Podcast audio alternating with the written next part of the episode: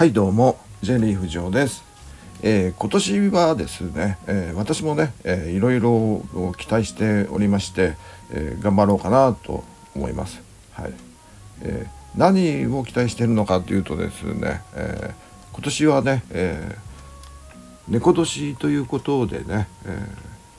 ー何ですか？2022年ということで、えー猫の年ということでね、えーなんかね張り切っちゃおうかなっていう感じでなんでしょうね。こうやってやろうっていう感じになってきますよね。えーえーなので、えーいろんなことに挑戦したいなというふうに思いましてね。で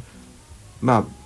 ボストンで、えマラソン大会があるじゃないですか。もうね100年以上も続いてる。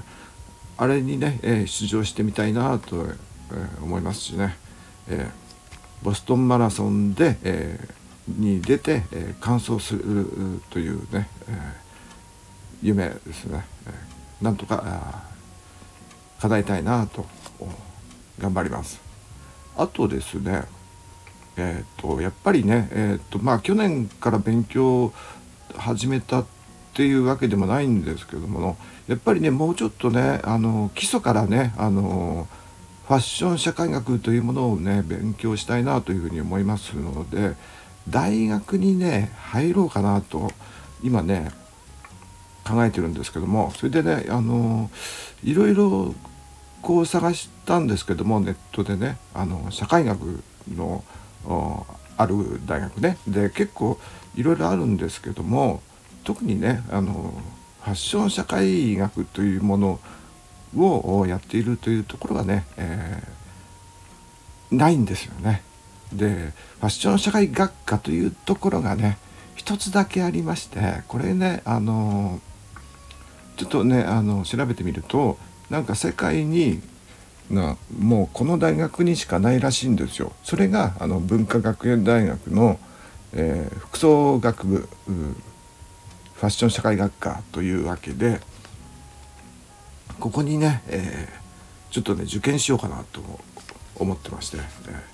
ーいろいろ考えてるんですけども、うん、ただねあのー学費がね結構かかるみたいなんででなんか初年度で150万くらいかかってあと2年3年4年でね、え4年間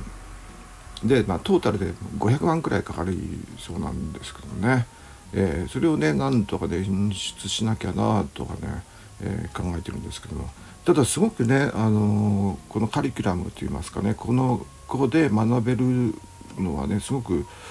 なんか幅広く学べそうだしね、えーなんかねどうしてもこう勉強したいなと思いましてえっ、とねファッションを中核に7つの領域を、えー横断的に学ぶというふうに、ね、えーホームページの方に書いてありましてね、えーまあファッションファッションを中心に、え社会文化歴史グローバルビジネス商品人質あ違う人間ですね、はい、の7つですね、えーここを、まあ、すごく学ぶと。あとなんか英語にもね力入れてるみたいなんで、えーここにね、えーえーっとねなんとか学費があ揃えば奨学金もらえるのかな。うん。入りたいなと思います。はい。でまあそんな感じでえーっと勉強してるんですが今日ねあのサムネに出しているこの本なんですけどもこれがねあの鷲田鷲田清和先生のね、えー本なんですけども「ちぐはぐな体」っていうね、えーこれね高校生向けに出したっていうようなことどっかに書いてあったと思うんですけどもこれがねあのすごくねあのこのこの方ねあの鷲田先生はね京大のね、え哲学のね、え先生なんですよね。で学長までになったのかな。うん、で哲学者の書くものってすごく難しいんですけどもね、うん、この本はねやっぱり高校生向けっていうふうに、えー言ってるだけあってねすごくね私が読んでもねあの分かりやすかったんでちょっとねあのファッションのことをあの知りたいなとかね、えーもうちょっと深く勉強したいなとかあ違う視点から見たいなっていうね、えー、思ってる方いらっしゃったらね、えこの本をねおすすめしたいです。あの体というかねあの肉体とあの服装の話とか、えー、なんていうかちょっとねあの目次を見ていくだけでも面白いんですけどもあのねみっともない体とかね、えー、壊れやすい体とかね、えー、そういうとこから入ってましてイメージとしての体とかね、え、みっともない衣服とかね。で人はいつ服を着始めるかとかね、えー、服を着崩すファッションの発端とか、えー、まあその辺ですよね、えー、と結構ね科学ボレーねあのコムネ・ギャルソンの科学ボレーとか、えー、っと山本洋次の話とかが結構ね出てきたりとかするんですけどその辺のね、えー、ことをね、えー、割とこう分かりやすく書いてあったりして、えー、面白いんじゃないかなというふうに思います。でまあこれを読みましたとかね、えー、ファッションの勉強してますっていうことを私はねえー、っと何ですか？面接でこう栄養試験ですか？あの大学の試験入学試験ね、えー、それをね主張して、えー、なんとかね、えー、合格にしてもらってあと何ですか？この大学の先生にちょっとお金5,000円くらいはあげればね多分あのいいよいいよって感じでね、えーうちで勉強しなさいよって感じでね大学、えー、文化学園大学もね、えー、入れてくれるんじゃないかなというふうにまあそんなふうに思いますので、えー、ちょっとねあのもうもうちょっと探って、えまあここに通っているねえーと、学生さんがね、えうちのお客さんにいるんでねその人からもね、えちょっと情報を仕込んでですね、えなんとかこう入学に、えー、ありつきたいと思います。はいそれがね、えー、まあ